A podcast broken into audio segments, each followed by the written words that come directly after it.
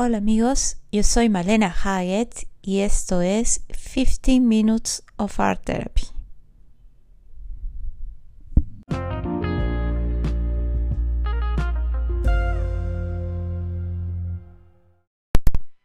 Amigos, el día de hoy vamos a hablar sobre el perdón, perdonar lo imperdonable. Y empezaré por compartirles una experiencia personal. Hace muchísimos años que vengo practicando yoga, pero no fue hasta que conocí a un maestro que se dedicaba a la práctica del Kriya Yoga cuando decido dedicarme al 100% a esta práctica, volviéndome una brahmacharina. ¿Qué significa esto? Una persona que se dedica al 100% de su vida a la práctica del yoga, haciendo votos de pobreza, de castidad, etc. Este maestro en su momento fue fundamental en mi vida. Fue la persona que me inspiró, que me enseñó muchísimas cosas acerca del Kriya Yoga. Fue la persona que me motivó para continuar en esta práctica. Sin embargo, eh, no fue hasta un viaje que realicé a la India que me di cuenta con una sorpresa, me di cuenta de una realidad que no era la misma la que aparentaba ser al principio de este encuentro con este maestro. Cuando llego a la India, eh, me encuentro con que este maestro mantenía una relación amorosa con una de las personas que era creyente de él, que, seguía su, su, organización, que seguía sus enseñanzas, que seguía sus, sus prácticas de Kriya Yoga. Fue particularmente una experiencia muy dolorosa. Eh, el hecho de, de primero aceptar la situación, luego de verme en una crisis existencial muy fuerte porque como Brahmacharini muchas personas al igual que a él me seguían me tenían mucho respeto y mi palabra era también muy fundamental en el desarrollo de su práctica espiritual a través del yoga. Entonces en mi cabeza había una pregunta básica que era la de si hablar, contar para el resto de personas o quedarme en silencio lo que estaba lo que estaba sucediendo, lo que estaba viendo. Y aparte de eso, pues mi propia crisis existencial que esto me genera, puesto que al igual que una decepción amorosa, una decepción espiritual, es muy triste. Y en este caso cuando es de, este tipo de, prácticas espirituales, cuando uno, uno, vivencia este tipo de cosas, eh, se genera un abismo, todo el mundo que construiste, toda la base, que, cimenta tus, tus, um, tus valores se ve agrietadas porque te das cuenta que todo fue una mentira, que la persona que la que tú más confiabas, la que más respetabas, de alguna manera idealizabas, no es eso que tú, que tú esperabas, lo que tú de alguna manera eh, buscabas. Entonces eso te genera un vacío eh, no solo espiritual, sino mental, emocional, muy grande y es una experiencia que te hace mm, replantearte acerca del sentido de lo que significa ser espiritual. Sin lugar a dudas, una experiencia muy triste y dolorosa. Pero tenía que tomar una decisión. Y esa decisión era si seguía con mis votos como Brahmacharini o también si debía o no contárselo a los demás miembros de la organización.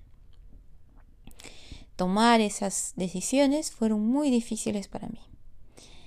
Finalmente, tuve la fortaleza de encarar a este maestro y explicarle todo lo que estaba sucediendo dentro de mí y de decirle que había descubierto la verdad y que lo instaba a él a sincerarse conmigo y a sincerarse con los demás creyentes, con sus seguidores.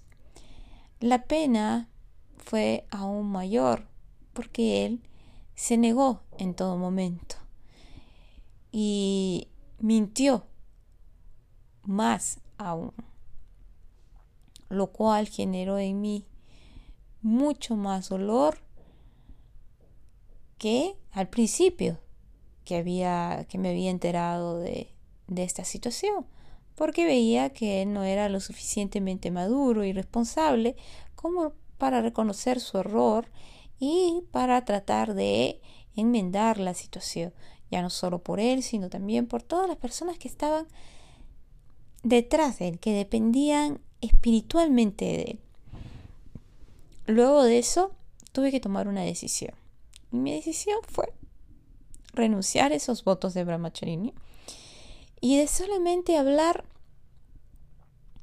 con una persona que tenía un cargo importante dentro de la organización y no decir nada a los demás, porque pensaba que si yo, que había descubierto esto, estaba viviendo una, una decepción profunda, que mi vida estaba siendo eh, totalmente zamaqueada por este hecho, pensé en lo que podría suceder en aquellos, en aquellos seguidores.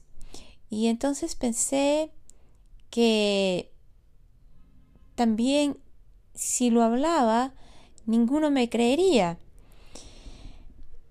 Entonces decidí quedarme en silencio, no hablar y, y contárselo solo a esta persona. Cuando voy a hablar con esta persona, me doy con la sorpresa que este maestro había ya conversado con ella y que había mentido en otras cosas más, poniendo mi testimonio en duda, poniendo en tela de juicio toda la historia que yo estaba relatando para esta persona.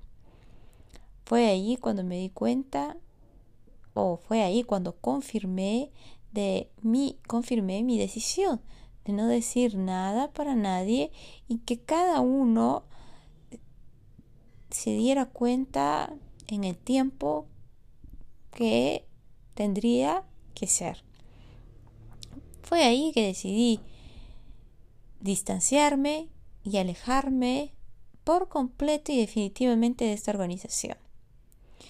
Luego de eso pasó mucho tiempo en que yo volviera a practicar yoga porque todo momento, en todo momento que intentaba regresar a mi práctica, los recuerdos eran muy fuertes y muy tristes, impidiéndome eh, concentrarme, en concentrarme y, y encontrarle el sentido de nuevo a mi práctica. Lo más difícil vino después, que fue el perdón. Perdonarlo a Él, perdonarme a mí misma. Creo que el perdón ha sido un camino largo para mí. Aún hoy en día, cuando tengo que compartir esta experiencia como ahora o cuando de alguna manera por alguna razón la recuerdo, vuelvo a repetir ese acto tan difícil y especial al mismo tiempo, el de perdonar. Fue un perdón que no no solo fue hacia él, sino hacia mí misma porque siempre apareció en mí la pregunta de qué hubiera pasado si me hubiera enfrentado a todos los seguidores y les hubiera contado a todos de una vez.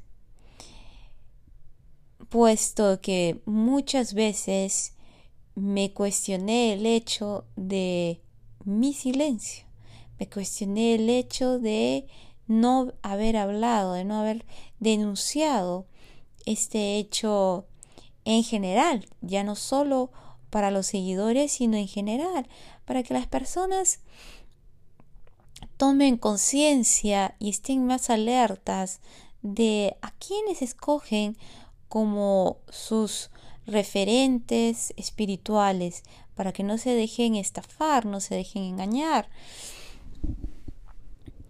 Pero fue algo que en su momento simplemente no lo pensé, simplemente tomé una decisión y, y, punto, fue una decisión guiada por, por mi intuición, por el contexto de la situación. Entonces fue simplemente algo que se dio. Hoy en día ya no me cuestiono, ya no me, me mm, ya no me vuelvo a preguntar más. Simplemente es una experiencia que la dejo ahí, de la cual saco todo lo positivo. Después, el perdón hacia Él ha sido también un camino mm, un camino difícil. Por momentos he creído que he podido ya perdonar por completo y de pronto me he encontrado a mí misma dándome cuenta que aún ha habido resentimiento en mi corazón. Sin embargo, hoy en día, después de mucho tiempo, puedo decir que me encuentro en paz. Me encuentro en paz conmigo misma, me siento mm, tranquila y me siento muy agradecida por esta experiencia, porque siento que esta experiencia me hizo valorar y irónicamente entender, o mejor dicho, comprender mejor el sentido de lo que realmente significa la espiritualidad en, la vida, en el desarrollo de cada persona. Hoy en día he aprendido oh, que la espiritualidad es algo subjetivo y muy íntimo que le corresponde a cada persona, pero que sí hay una forma de hacerla real y es a través de la vida de cada uno de nosotros, de la forma como la llevamos. También he podido aprender que cada persona es como una fruta que tiene su propia estación. Ni todo el tiempo es la ah, estación del melocotón o de la sandía, de la mandarina. Cada una tiene su propio tiempo y eso hay que respetarlo. Esta forma de ver las cosas me ayudó muchísimo porque me hizo colocarme no solo eh, mis propios zapatos, sino también en los zapatos del resto. Me ayudó a perdonar a entender, a aceptar aquellas personas que en su momento se negaron a darme eh, algún tipo de apoyo. Y también me ayudó muchísimo para perdonar a aquel eh, maestro, aquella persona. De alguna manera eh, me ayudó a, comprender eh, el, el porqué de sus actos. No a justificar, sino simplemente a tratar de entender la situación, a darle otra otra visión. Definitivamente colocarme eh, fuera de la experiencia y, ser más una observadora es algo que me ayudó muchísimo. Eh, también podría decir que eso me trajo paz en mi corazón me trajo tranquilidad, que es algo muy valioso, muy valioso para la vida de cualquier ser humano. La paz mental, emocional, espiritual, es algo que no se puede comparar con nada. Y los resentimientos, los odios, los rencores son algo que definitivamente, lejos de ayudarte a crecer como persona, te van a estancar, trayéndote mucho sufrimiento, más de lo que te puede haber causado aquella experiencia que puede haber servido como punto de partida para desarrollar esas emociones o sentimientos negativos. Podría decir que finalmente me perdoné a mí misma también porque me di cuenta que como lo mencioné anteriormente, la decisión que tomé no era ni una decisión buena ni una decisión mala, simplemente una decisión que tomé en un momento debido a una determinada circunstancia y una decisión que tomé basada en ese momento en mi intuición, en mi intuición, en lo que mi corazón me dictaba en ese momento. Entonces, toda esta forma de esta forma de ver las cosas desde un ángulo diferente me ayudó a conseguir ese perdón que fue tan doloroso y que tuvo un proceso muy largo que creo que continúa hasta ahora, porque a pesar de, lograr esta paz, este equilibrio, de encontrarle el lado positivo a la experiencia, de poder agradecer el hecho de haber experimentado esto, siempre, cada vez que, lo menciono, cada vez que, que, lo recuerdo, ejerzo de nuevo o reafirmo de nuevo este perdón, este perdón hacia hacia esta persona, hacia mí misma, hacia las hacia aquellos que no no me apoyaron, hacia la vida. Es algo que siempre está presente. Entonces, podemos sacar algunas conclusiones, pienso yo, respecto al perdón. Escuchaba a una mujer el otro día hablar de las tres P's. La P del perdón, la P de la paz y la P de la plegaria. Yo creo que la P de la plegaria tiene que ver también con la fe, con el no perder la, la esperanza. Y eso es también el perdón. Mantener la fe, la esperanza en la vida, en uno mismo y en los otros. El creer que el ser humano es un ser digno, aun a pesar de los errores que pueda cometer, que el ser humano tiene la divinidad dentro suyo. El dicho dice, perdonar, eh, errar es humano, perdonar es divino. Y sí, definitivamente. Y creo que es divino porque, porque el acto de perdonar otorga nuevamente la dignidad, la dignidad al otro y la dignidad a uno mismo. Y no solo otorga la dignidad, sino que también reafirma esa divinidad de la cual está hecha el ser humano. Entonces, mantener la fe es algo básico para el proceso del perdón. Encontrar esa fe, volverle a dar sentido, es algo básico para el proceso del perdón. La paz es algo que también es eh, importante en la vida de todos nosotros.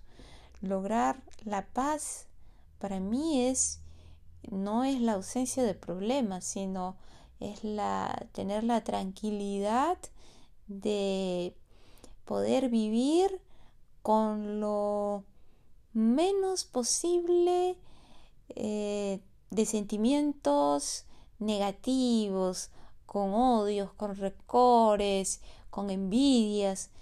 No, paz es vivir con amor, con tranquilidad, con esperanza, con alegría. Para mí esa es la, la paz, la verdadera paz. El resto viene como una consecuencia de esa tranquilidad en el corazón, en el alma del ser humano. Y el perdón es, creo yo, importantísimo para la paz, para mantener la fe en el ser humano. Estas tres cosas están muy ligadas. La fe, la plegaria, la, paz, el perdón son algo que están muy, muy ligados uno con otro. Pero también puedo concluir que el perdón es algo constante, es algo que está en movimiento, que es algo infinito, que es algo del día a día, que es algo que eh, con lo que hay que aprender a convivir. Porque perdonamos todo el tiempo y todo el tiempo somos perdonados. Es algo que constantemente se repite y constantemente eh, somos los que perdonamos y somos aquellos a los que nos perdonan. Entonces es algo, es algo vivo, es algo que está latente. El perdón también, como conclusión, podría decir que es un camino largo, que tal vez empieza amargo, pero termina siendo dulce. Dulce porque una vez que pasamos esa etapa difícil esa, esa primera fase, eh, logramos encontrarle el sentido a la vida en general. Logramos encontrar nuevamente la fe, la esperanza en el ser humano. Perdonar significa mantener la esperanza viva, mantener la fe en uno mismo en la vida, en el ser humano. No es fácil el perdón, es otra conclusión. No es fácil. Puede llevar a veces una vida entera para perdonar. lo importante es no desistir, no caer en el camino, en el intento, sino continuar, continuar luchando por ese perdón. Bueno amigos, espero que les haya gustado el programa del día de hoy. Lamentablemente el tiempo es corto y hasta tirano, dicen algunos, pero nos volveremos a encontrar en un próximo episodio hablando sobre otros temas que sean de interés no solo para mí, sino para ustedes también.